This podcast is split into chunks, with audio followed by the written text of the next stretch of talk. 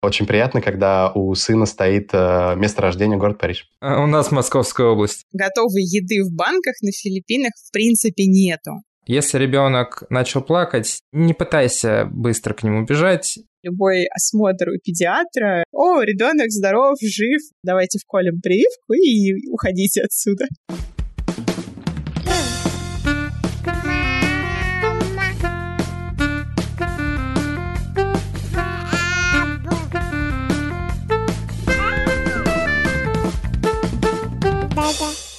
Всем привет! Это шестой эпизод подкаста «Твоя очередь», в котором мы обсуждаем концепцию совместного активного родительства. Меня зовут Лёша Тарандовский. А я Оля Тарандовская. У нас есть сын Макс, ему 11 месяцев, и уже совсем-совсем скоро будем праздновать годик. Сегодня у нас очень необычный выпуск. Мы бы хотели обсудить актуальную тему, как жить с ребенком в другой стране. И так как у нас нет такого опыта, мы решили взять интервью у двух наших друзей. У Паши, он сейчас живет с семьей во Франции, и у Леры. Она находится в столице Филиппин, Маниле. У Леры интервью возьму я. Ну, а Паше я возьму интервью, да. И потом вы скажете, у кого получилось интереснее и круче. Погнали! Давай начнем с самого главного. Ты слушал наш подкаст? Я слушал два эпизода. Я уже, знаешь, заготовил шутку, что типа нет, и мы такие, о, связь с Пашей прервалась, к сожалению, нам придется найти другого гостя. Ты молодец, потому что тебе и шутку удалось рассказать, и, э, в принципе, получилось все равно неплохо, потому что я слушал. Отлично. Ну, Паш, на самом деле у нас в целом довольно много общего. Мы оба работали в L'Oreal, ты там до сих пор продолжаешь работать. У нас по сыну, их обоих зовут Макс, они примерно одинаковые по возрасту. Расскажи вообще в целом про свою семью, сколько лет ребенку, вообще где вы сейчас находитесь? Я Паша, мне 31 год, у меня есть супруга Милана, такого же возраста. И у нас сын Максим, которому вчера исполнилось 10 месяцев. Мы проживаем э, во Франции. Здесь мы находимся уже больше пяти лет. Мы сюда переехали по моей работе. И по моей работе же пока что остаемся, но все больше и больше остаемся здесь по причине того, что нам просто здесь хорошо жить. Получается, что вы там 5 лет, э, Максу вот 10 месяцев. А где были роды? Мы рожали здесь, в клинике, которая имеет определенное отношение к э, религии. Это католическая клиника. Из интересного, мы когда приходили туда на первое собеседование, нас встречали монашки, прям даже так. Но никто у нас не спрашивал, во что мы верим и какие вообще у нас э, мысли по этому поводу, и какое было зачатие, порочное или нет. Такого ничего не было. На самом деле все прошло очень классно, нам там понравилось. Это частная клиника. Во Франции у тебя есть два варианта. Либо ты рожаешь в государственной клинике, но за тобой никто не закрепляется, ты просто туда приезжаешь, когда уже подходит время и тебя там принимают. Либо ты рожаешь в частной клинике, где у тебя есть закрепленный врач. Врач работает в самой этой клинике, и врач приезжает как раз в тот момент, когда уже пора, его вызывают. То есть роды, получается, платными были?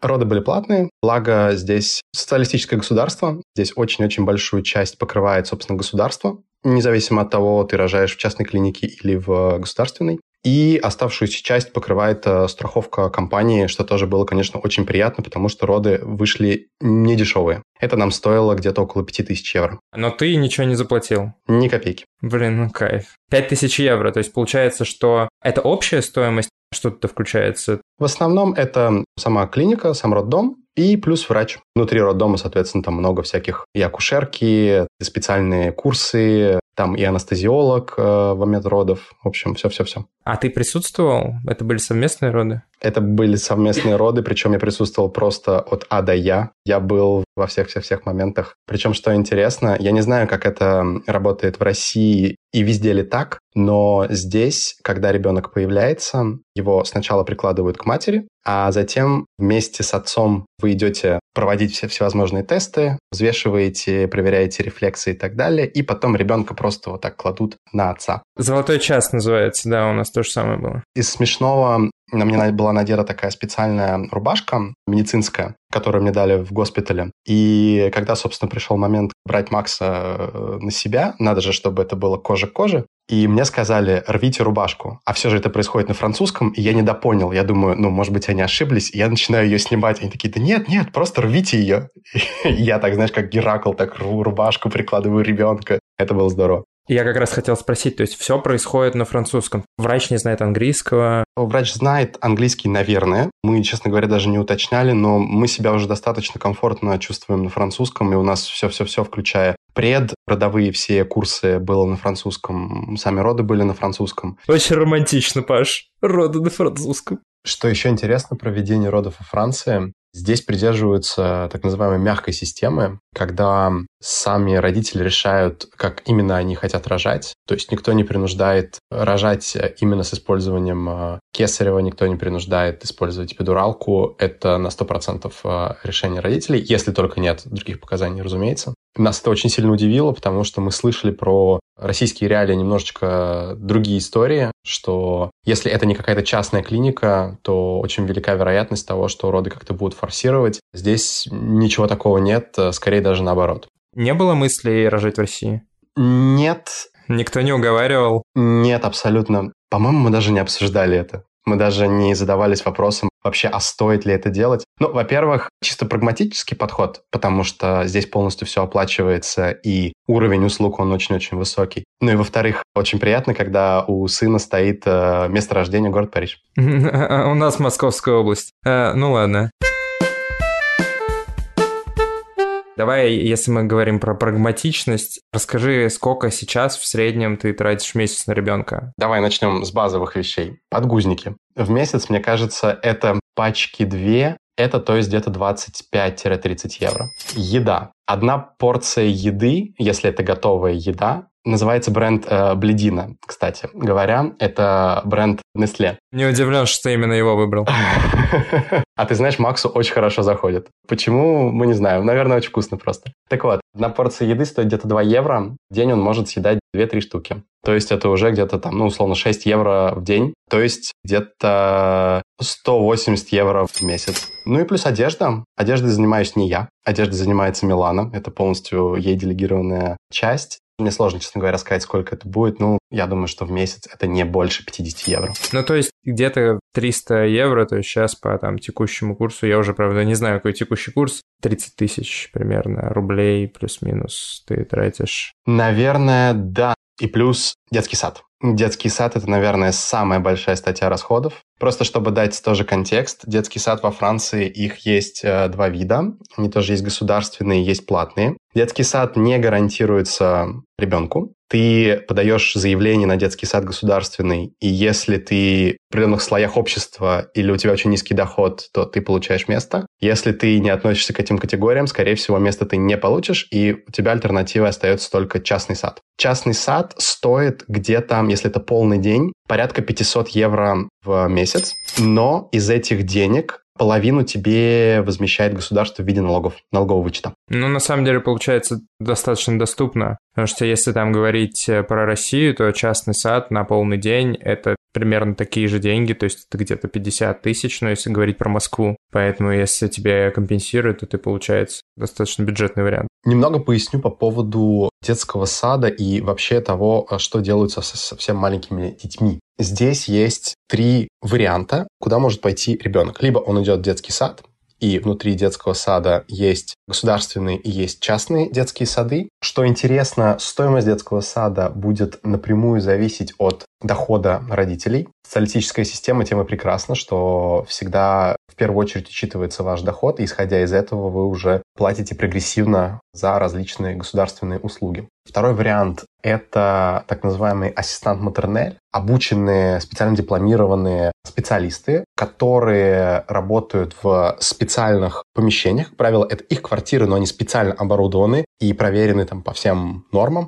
Такие люди, как правило, присматривают за двумя-тремя детьми одновременно из разных семей или, может быть, из одной семьи. Их очень часто можно встретить в Париже на улицах, прогуливающих с детьми, когда они идут э, в телефонах, а дети едят песок. Такое тоже бывает. И третий вариант — это гард-портаже. Человек, который не имеет какого-то специального диплома. По сути, это просто няня. Это может быть кто угодно. Такая няня может взять максимум двух детей из двух разных семей. И она уже остается... Одну неделю она у одних родителей дома, другую неделю она у других родителей дома. И у каждой из этих систем, детский сад, ассистант матернель и гард-портаже, конечно, у них есть свои плюсы и минусы, но идеальной системы, наверное, нет. Прикольно. Слушай, а вообще вот расскажи про Милану. Я правильно же понимаю, она же работала до того, как ушла в декрет. Какие вообще условия декрета во Франции? С садом, я так понимаю, что достаточно рано, да, можно отдавать ребенка. Это типа как ясли у нас, да, были условно? Да, именно так.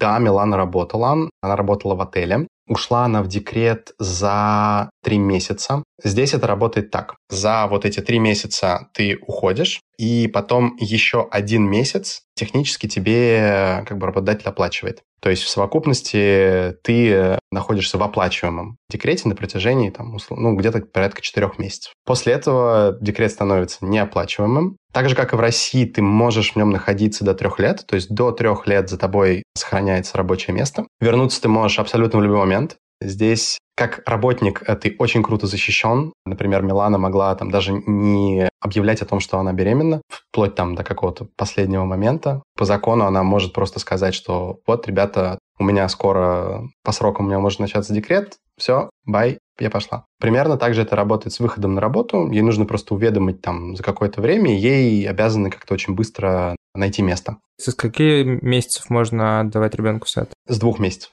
И на самом деле у меня среди коллег есть очень много людей, которые так, собственно, и поступают. Ну, может быть, не с двух, но с трех-четырех месяцев люди уже отдают детей. Ну, во-первых, потому что здесь все-таки карьерные ожидания достаточно высокие, а во-вторых, все-таки одному родителю работать, а второму не работать, это довольно-таки тяжело при местном уровне жизни. Слушай, у меня есть ощущение, что это еще культурные особенности. Я не знаю, читал ли ты книжку «Французские дети не плюются едой». Не читал? Я не читал, но я знаю основные тезисы из нее. Основные тезисы же, что ребенок должен встраиваться в э, твой ритм, и условно там для французов неудивительно, что дети четырех месяцев спят всю ночь, э, что они там не кидаются едой, спокойно сидят и все такое. И поэтому мне кажется, что вот эта вот история, она такая социокультурная. То есть кроме того, что есть какая-то объективная реальность, почему это как бы удобно, кроме этого это просто, ну, как бы принято в социуме, поэтому у людей не возникает вопросов, что типа, ну, да, я в три месяца отдал ребенка, мы все оба работаем. Ты как вообще к этому относишься? К тезисам, которые описаны в этой книге?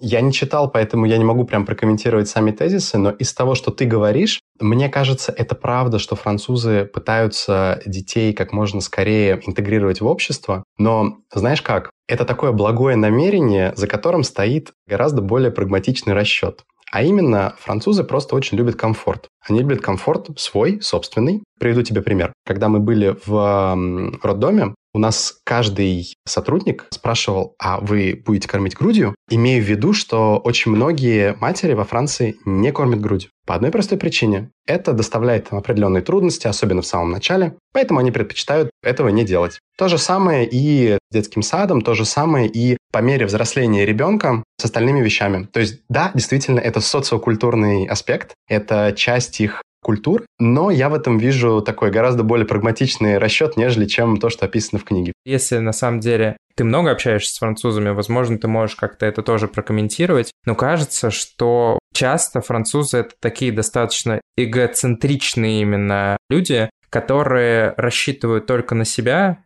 и которые сконцентрированы, в общем-то, на себе и своем комфорте. Есть ощущение, что это в том числе происходит из детства, да, потому что их очень рано интегрируют в общество, очень рано они начинают как бы жить достаточно самостоятельной жизнью, и именно поэтому они вырастают такими. И поэтому для того, чтобы оставить вот этот вот какой-то эмоциональный контакт между родителем и ребенком, все-таки так рано его интегрировать таким образом, ну, на самом деле не стоит. По поводу того, как относиться к определенным советам, к определенным книгам и так далее, мне кажется, что история никогда не знала момента, когда все бы признавали, что вот это единственный верный метод, как стоит что-то делать. Чем больше мы там что-то исследуем, смотрим, появляются какие-то новые вещи, тем больше мы знаем и меняем свое поведение, меняем свои взгляды на вещи. Что касается французов и их вот этого эгоцентризма, ты знаешь, я немножко по-другому поверну эту точку зрения. То есть я думаю, что да, ты прав, как ты это описываешь, но я в этом вижу очень большой плюс для Максима в том, что это создает определенное ощущение свободы, которое он может понять достаточно рано в своей жизни. Приведу пример. Мы приводим его в детский сад. Там группа, их где-то порядка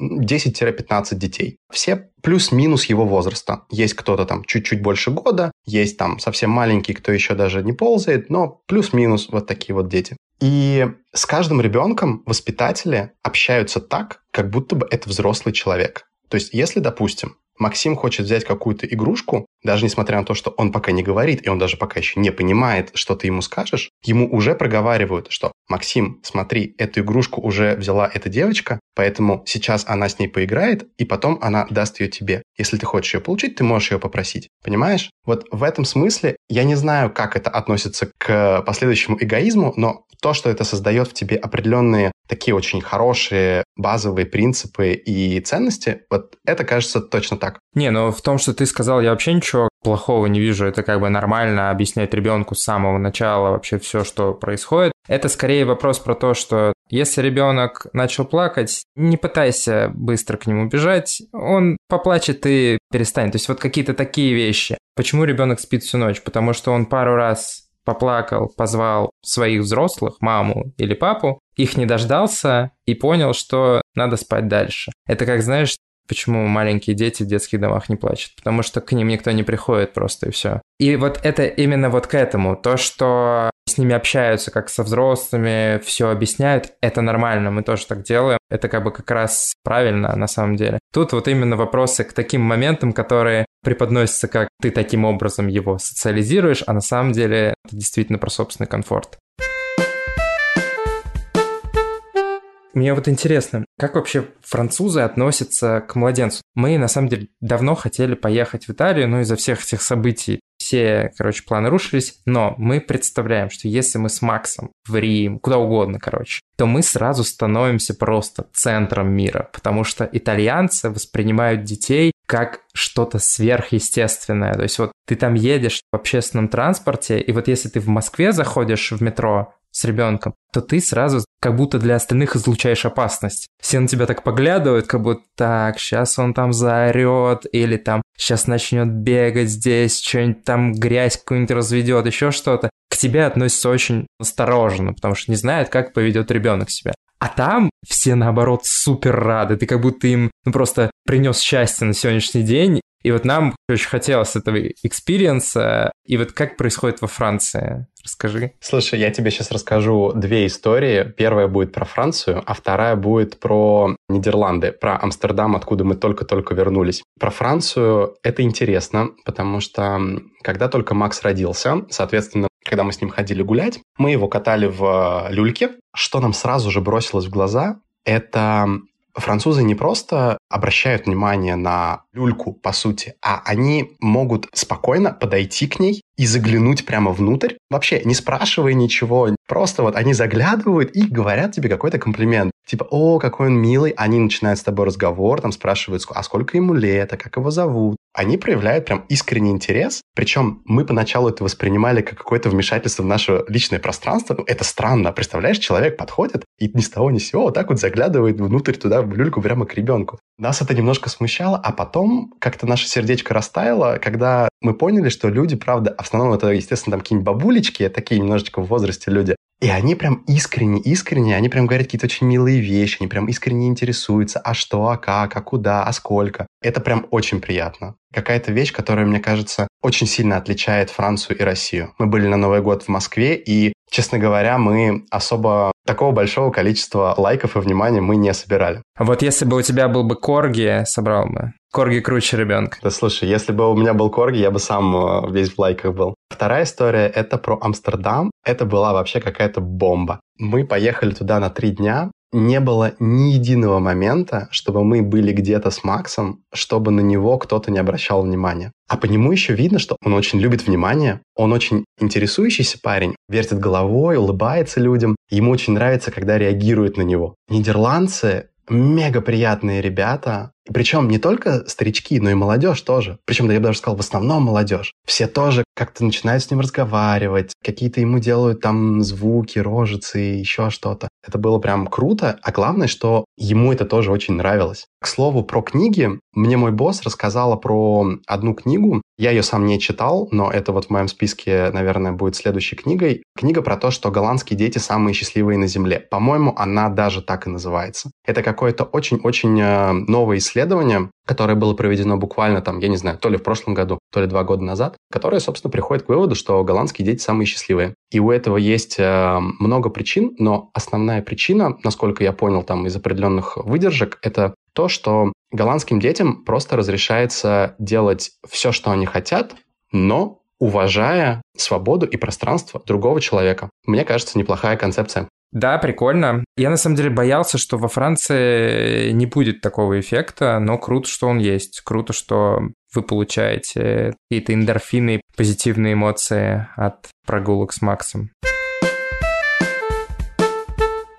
Расскажи, чего тебе не хватает и что, на твой взгляд, допустим, в РФ устроено лучше? Чего не хватает, э, я тебе могу сказать сразу, не хватает э, бабушек и дедушек э, в какой-то очень-очень близкой доступности, грубо говоря, по телефонному звонку. Вот этого, правда, очень не хватает. Мы на Новый год ездили в Россию на три недели. И это был просто какой-то рай, когда ты просыпаешься с утра, ты вот так вот на вытянутых руках ребенка высовываешь из спальни, его вот так вот, знаешь, подхватывают, убегают с ним, и ты его в следующий раз видишь только там к моменту, когда ему нужно уже есть. Это чувство, которое вот мы не можем испытывать э, постоянно. То есть нам, чтобы вдвоем пойти куда-то, неважно, в ресторан или еще куда-то, нам приходится просить друзей. Пока что мы не нашли няню, которую бы мы доверяли, поэтому пока что мы просим здесь русскоговорящих друзей, чтобы они немножко потусовались с Максом. Ну, конечно, их добротой тоже вечно пользоваться нельзя. Кстати, как он реагирует на чужих? Ну, то есть ему нужно какой-то момент типа адаптации или он в целом открыт для всех? Это очень сильно зависит от э,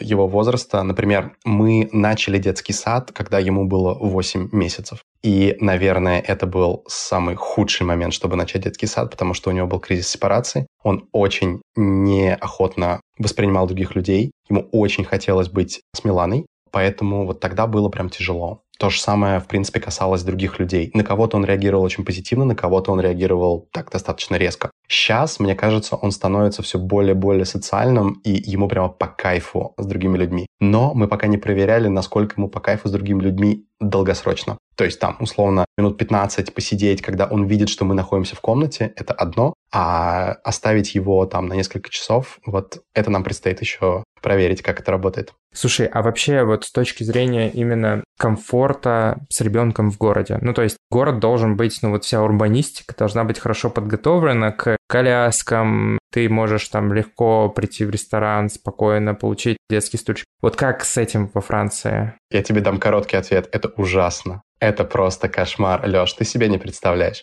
Знаешь, все чувствуется очень хорошо на контрасте, в особенности. Мы сейчас были в Амстердаме, где на каждой станции метро обязательно есть лифт. Такая абсолютно бесшовная среда, где у тебя все предусмотрено. Пандусы, какие-то съезды специальные на дорогах и так далее. Все, правда, очень хорошо предусмотрено. Я не буду говорить за Францию, я буду говорить за Париж. Это просто кошмар. Метро — это пространство, знаешь, есть такие гонки героев. Вот мне кажется, что если мама одна с коляской с ребенком, вот это реально гонка героев для нее. Потому что это сплошные лестницы, нет никаких, даже эскалаторов нет.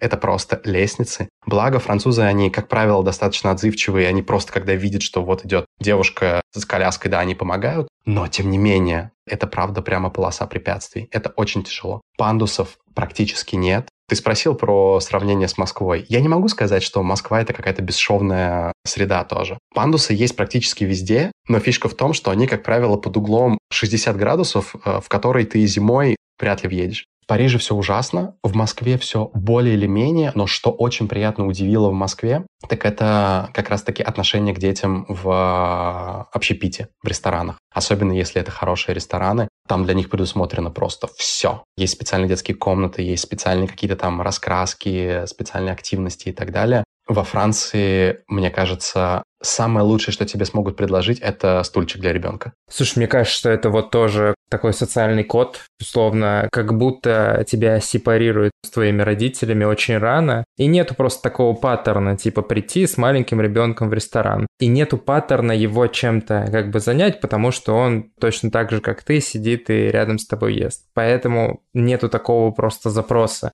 Я тоже об этом слышал, то есть когда либо люди, живущие в Париже, там, русскоговорящие, приезжают в Москву, либо вообще иностранцы приезжают в Москву, они очень удивлены, что у нас просто, ну, практически на каждом шагу. Это прикольно. Я предположу, что это может быть связано с тем, что в России, в принципе, есть такая определенная мания, по крайней мере, вот когда мы были детьми, была определенная мания ходить на всякие развивающие кружки, секции. Обязательно нужно было чем-то заниматься. Понимаешь, ребенок не может просто сидеть. Ему обязательно нужно что-то где-то как-то. Сейчас то же самое, даже хуже. И мне кажется, что вот детские комнаты в ресторанах — это в какой-то степени отображение вот этой вот культуры того, что родителю обязательно надо, чтобы ребенок был чем-то занят. Ну, он не может просто сидеть со взрослыми за столом, если он ничего не делает. Иди и вот там вот рисуй, иди там с рыбками играй, иди там с другими детьми играй, что-то делай. Хочется, короче, найти какую-то золотую середину между этими двумя, да, полюсами. Возможно, кстати, Амстердам — это ответ.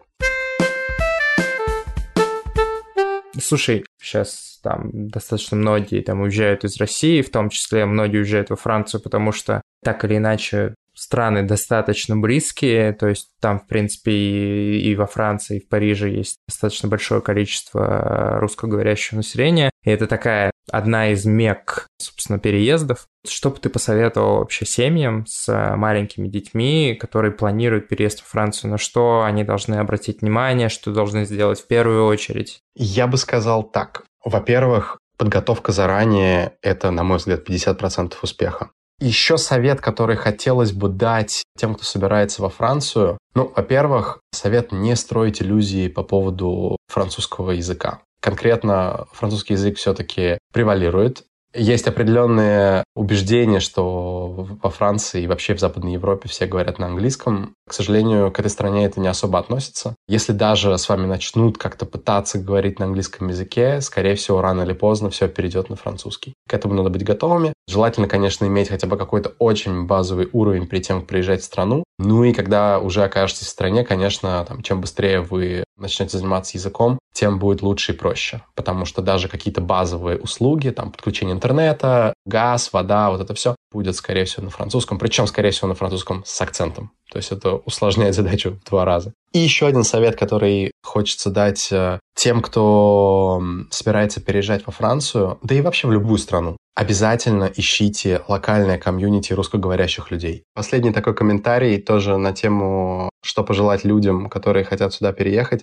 Не нужно бояться. Мне кажется, что очень многие страхи, они в нас в головах, особенно все, что касается ребенка. Мы очень многое додумываем за ребенка, что ой, а вдруг ему вот это не понравится, ой, а вдруг ему здесь будет плохо. Но на деле то, что я вижу, по крайней мере, среди моих знакомых, все, как правило, происходит гораздо лучше, чем родители ожидали, и их страхи в итоге не оправдываются. Поэтому, если есть очень четкое желание, то надо дерзать и делать. Отличное напутствие, Паш. Спасибо тебе за такой краткий ликбез по жизни в Париже с ребенком. Думаю, что многим это будет полезно, многие послушают. Мы оставим твои контакты, если что, люди будут тебе писать, спрашивать, типа, что как. В общем, спасибо, что поучаствовал.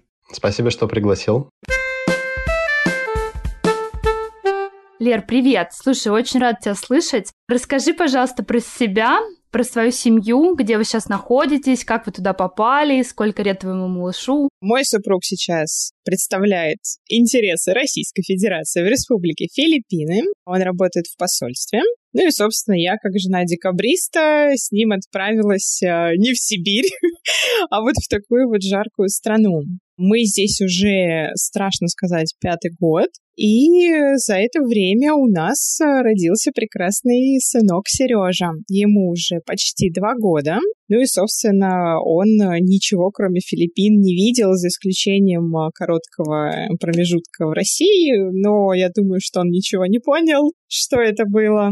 Так что большую часть своей жизни он находится здесь. Ну, наверное, надо дать э, небольшой бэкграунд по Филиппинам. Да, расскажи про Филиппины. Это очень э, далекая от России страна во всех смыслах, как и географически, так и вообще ментально. Конечно, приезжая сюда, ваше сознание, все вещи ощущаются по-другому. Начиная с того, что здесь нету сезонов, каждый день одинаковая температура воздуха, и заканчивая всеми бытовыми условиями, к которым мы привыкли. Принципе, если говорить про сами 9 месяцев подготовки к рождению ребенка и, собственно, его появление на свет, конкретно в моем случае это комфортно, потому что я могу, скажем так, себе позволить один из э, лучших международных э, госпиталей на Филиппинах. Страна бедная, и большинство, я бы сказала, 90% населения, к сожалению, не может себе позволить высокий уровень медицинских услуг, и их роддомы, можно загуглить даже в интернете, выглядят как э, такой небольшой сарайчик, в котором есть три комнаты. Это первое, это что-то типа приемной, Второе большое помещение — это, собственно, где все рожают, находится до родов, после родов, такое большое одно помещение. И третья небольшая комнатка — это комнатка врачей. Я, конечно, была шокирована этими картинками, но хорошо, что у меня была неплохая международная клиника. И что касается вот как раз международных клиник, сервис там довольно высокий, там могут выходить недоношенного ребенка, а если он родился в 25 недель и дальше, то даже такого ребенка там могут, э, собственно, выходить. Качество услуг медицинское хорошее. И надо еще такой момент обозначить, поскольку страна бедная, образование здесь э, низкое, почему-то, я не знаю, почему так э, в бедных странах получается, что чем беднее семья и чем меньше денег у нее есть э, в принципе на свое проживание, тем больше детей они рожают в надежде, что кто-то из детей будет обеспечивать всю семью.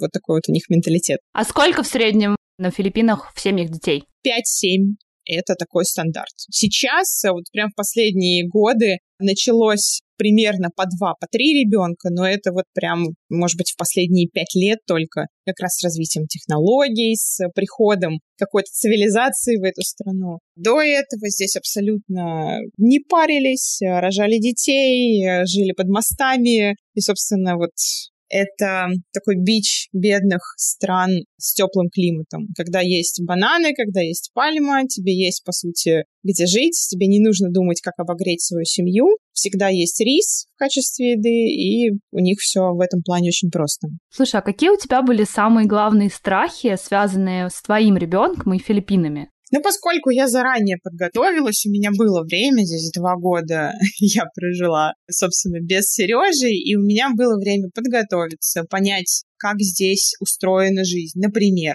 перед рождением ребенка вам нужно заранее выбрать педиатра, заранее объяснить ему все ваши нужды, проработать календарь прививок, ну, например, да, что мы делали. Потому что тот педиатр, например, с которым работаем мы, он как раз э, нацелен на международную аудиторию, у него в клиентах и немцы, и финны, и много представителей Латинской Америки, и вот и русские, да, как мы. У всех требования разные, Например, Германия не покрывает э, страховку на роды, если вы через месяц после родов не сделаете ребенку УЗИ органов малого таза. Я об этом не знала, узнала об этом только здесь. Звучит странновато. У нас таких требований нет, но в любом случае, когда мы сказали врачу, что в месяц э, после рождения ребенка мы хотим сделать ему все УЗИ головного мозга, брюшной полости, на нас э, довольно странно посмотрели. Здесь это не принято абсолютно. Ну да, в России это прям обязательно для всех. Если говорить про страхи, да, страхов особо не было, но максимум информации про другой уклад жизни, да, про другую страну собрать, конечно, надо. А вот если говорить про что-то самое специфичное, с чем ты сталкиваешься на Филиппинах, что это может быть? И в общем, и именно по отношению вот к материнству, к родительству, к детям, что можешь выделить? Ох, ну специфично на самом деле все. Как я уже сказала, действительно, страна абсолютно разная диссонанс не покидает э, тебя все время, когда ты находишься на Филиппинах. Именно не приезжаешь как турист на пару недель, а именно вот начинаешь жить, потому что абсолютно все непривычно. Климат, э, времена года, как течет время, что ты каждый день смотришь э, на зеленые деревья, и тебе кажется, что это все бесконечно. Запахи, шумы, абсолютно все разное. Еда, абсолютно другой уклад жизни, да, здесь превалирует рис и фрукты, наверное, в качестве еды, нежели чем в России. У нас есть молочка, у нас есть э, много круп, э, здесь этого нету. И творога, кефира, да, класс здесь отсутствует. Творог и кефир. Хорошего сыра тоже нету, вот это, наверное, тяжело. Что касается конкретно материнства, наверное, я бы на данном этапе, вот сейчас ребенку почти два года, я бы выделила языковой барьер. Мы находимся в довольно богатом районе, единственном таком развитом районе, где живут много экспатов. У нас няня говорит с ребенком на английском. Мы, соответственно, русскоязычная семья, и с ним общаемся на русском. Няня говорит на английском, тренер по плаванию говорит на английском. А выходя во двор, ребенок слышит э, смешение языков корейского, китайского, филиппинского. Кто-то говорит на испанском. И он я это вижу, закрывается и пытается вообще не коммуницировать с детьми. Вот на данном этапе для него это такой сложный момент, да, когда в два года ребенок, казалось бы, должен выходить на площадку и радостно срывать со всех кепки, панамки, строить куличики. А у нас ребенок как-то больше закрывается, потому что он не понимает, как с ними коммуницировать. Он только понимает мои команды и играет с няней. Такой вот сложный момент. Слушай, ты уже упомянула еду, что она ну, действительно сильно отличается. Как это повлияло на прикорм? Что у вас было в качестве первого кабачка?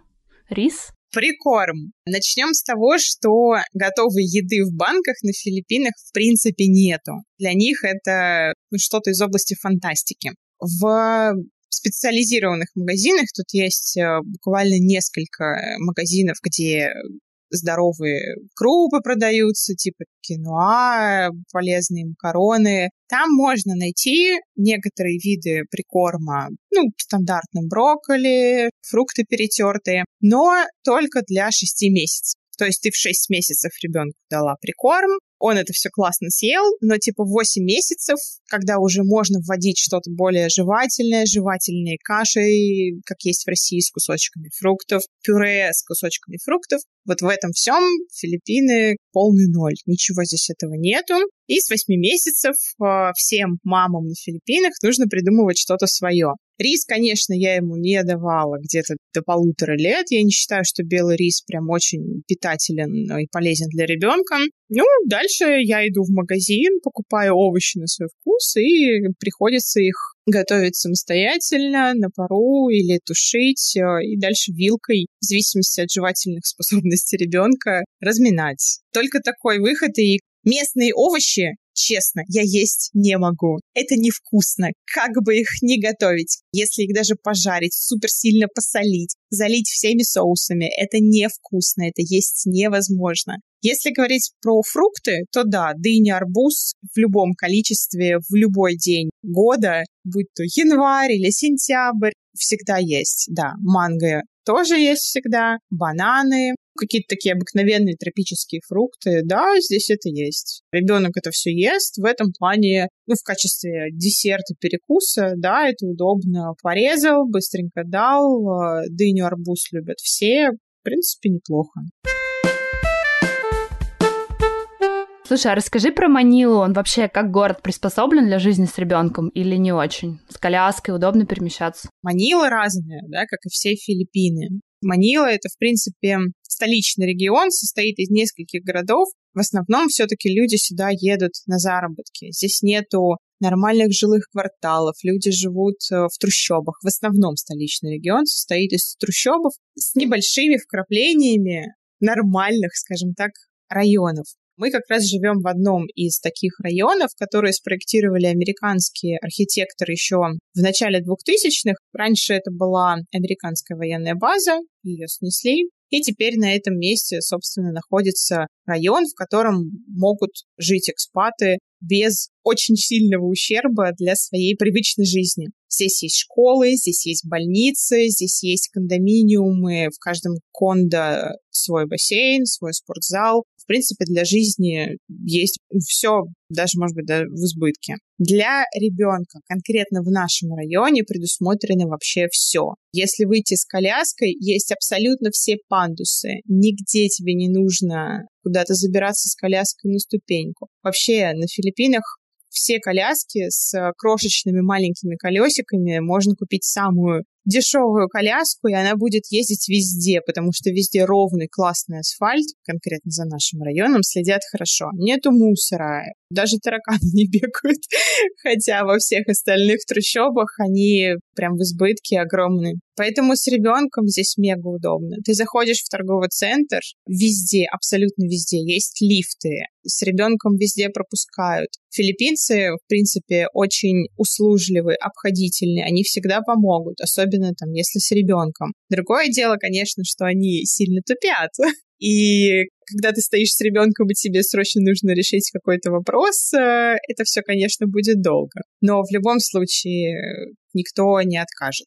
А как они вообще к детям относятся? Очень хорошо относятся к детям, и особенно к сожалению, наверное, очень хорошо относятся к белым детям. Все-таки сказывается колониальное прошлое. Как только они видят белого ребенка, еще и с голубыми глазами, как у моего сына, они останавливаются, они начинают его фотографировать. Хотя экспаты, в принципе, в нашем районе дело нередкое, но почему-то вот прям русые волосы, вообще светлые волосы у детей, у них вызывают дикий восторг. А если я еще нахожу какую-то свою приятельницу с ребенком похожего возраста, и мы идем вместе с двумя колясками, и там сидят два пупса, то для филиппинцев это, конечно, просто праздник. Они останавливаются, говорят «Oh, so cute, so cute», начинают их гладить, посылать воздушные поцелуи, пытаться с ними сфотографироваться.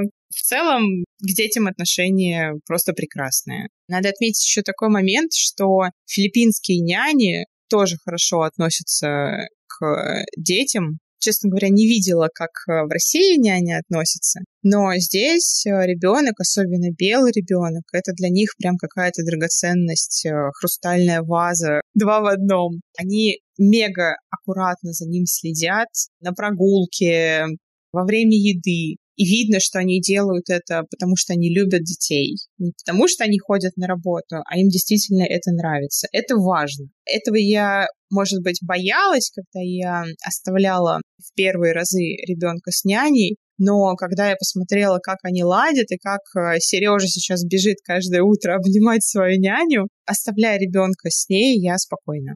А с какого возраста у вас няня? Да, почти прям с самого рождения, ну, примерно с трех месяцев.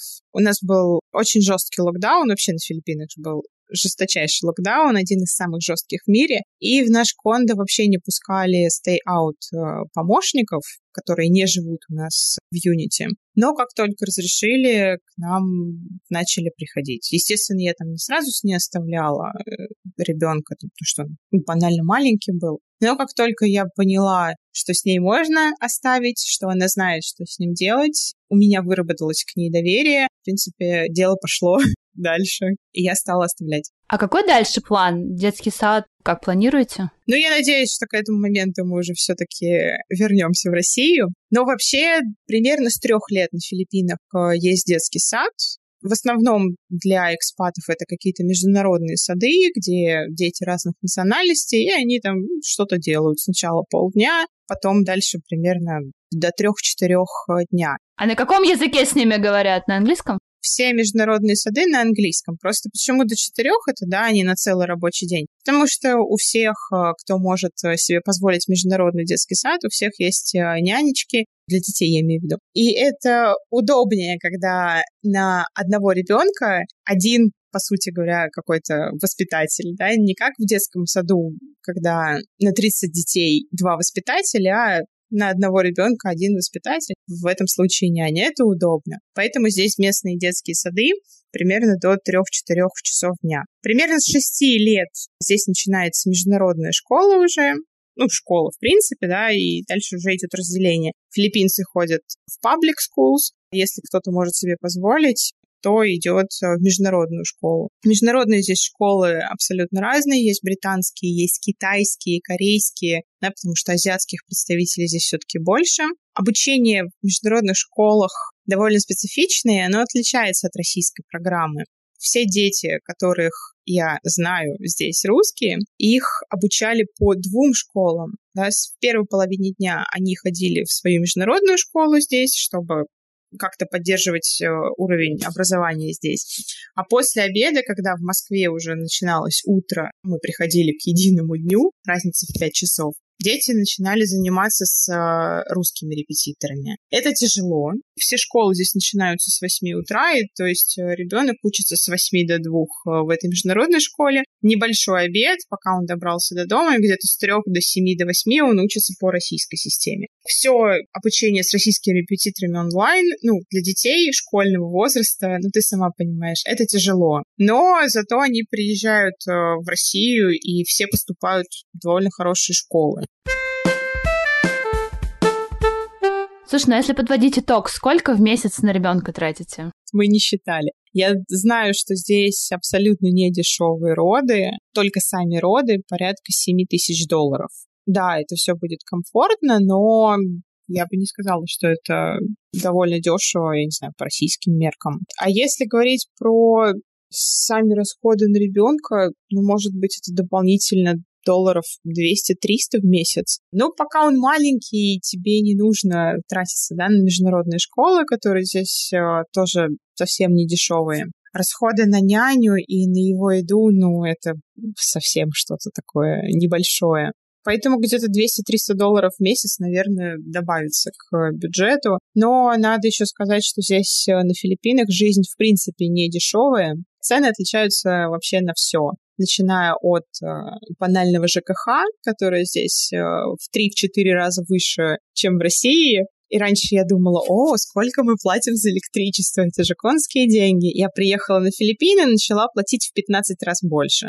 Поэтому ну, все познается в сравнении. Заканчивая, я не знаю, банальной водой. Воды здесь э, тоже приличной нету. Здесь нету нормальных систем фильтрации. Ну, либо ты пьешь просто дистиллированную воду, где нету никаких минералов, либо нужно покупать какой-то дорогой аналог типа Evian, да, это будут э, много минералов, много витаминов, но поскольку это все импорт и импортируется очень издалека, и ритейлеры филиппинские еще успевают на этом хорошо навариться, ну, цены прям здесь э, на все высоки. Вообще, cost of living э, здесь несравнимо выше, чем даже на том же Бали, Шри-Ланка, вообще в целом Юго-Восточная Азия, наверное, Филиппины самая дорогая страна, вне зависимости от того, живете вы с семьей, либо с ребенком.